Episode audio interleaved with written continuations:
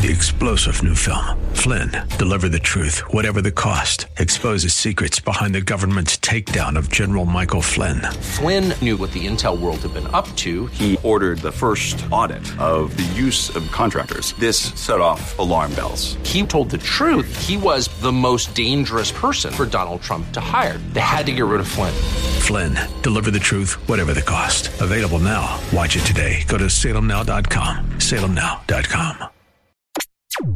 Fear not. This is Mission America with Linda Harvey.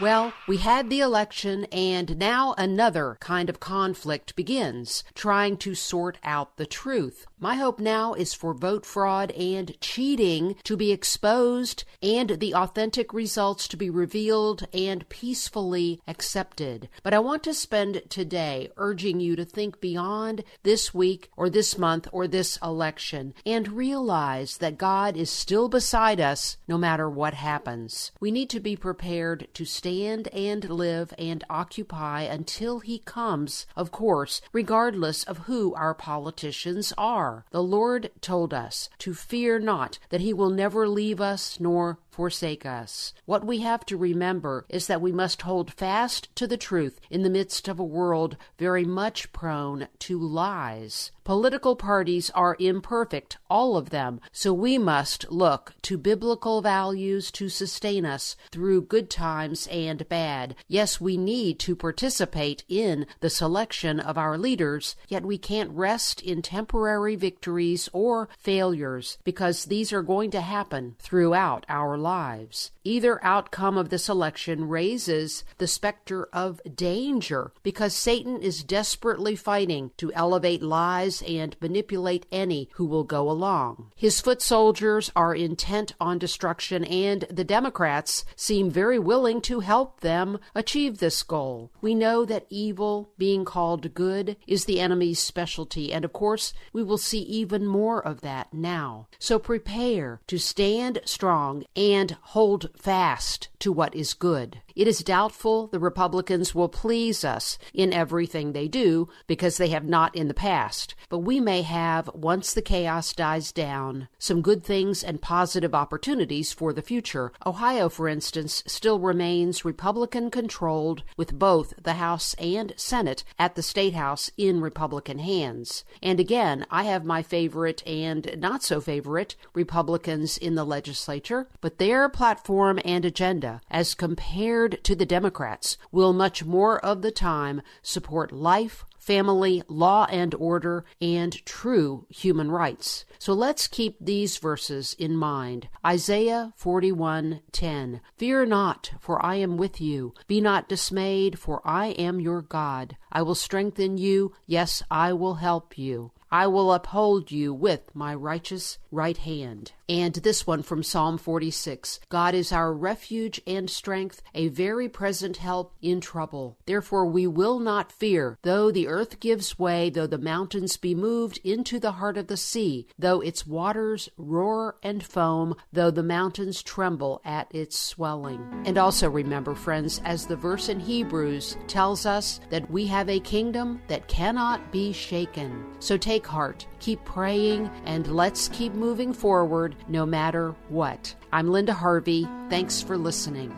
Friends, have you visited our website at missionamerica.com? If you are a parent or grandparent looking to find out what to watch for in your child's school, we have many articles with in depth information about some of the cultural agendas that could end up being very harmful if you're not aware of them. There's a lot to be cautious about and many factors to weigh about your child's schooling. So go to our website for more information and thank you so much for your prayers, and if you are able, your financial support.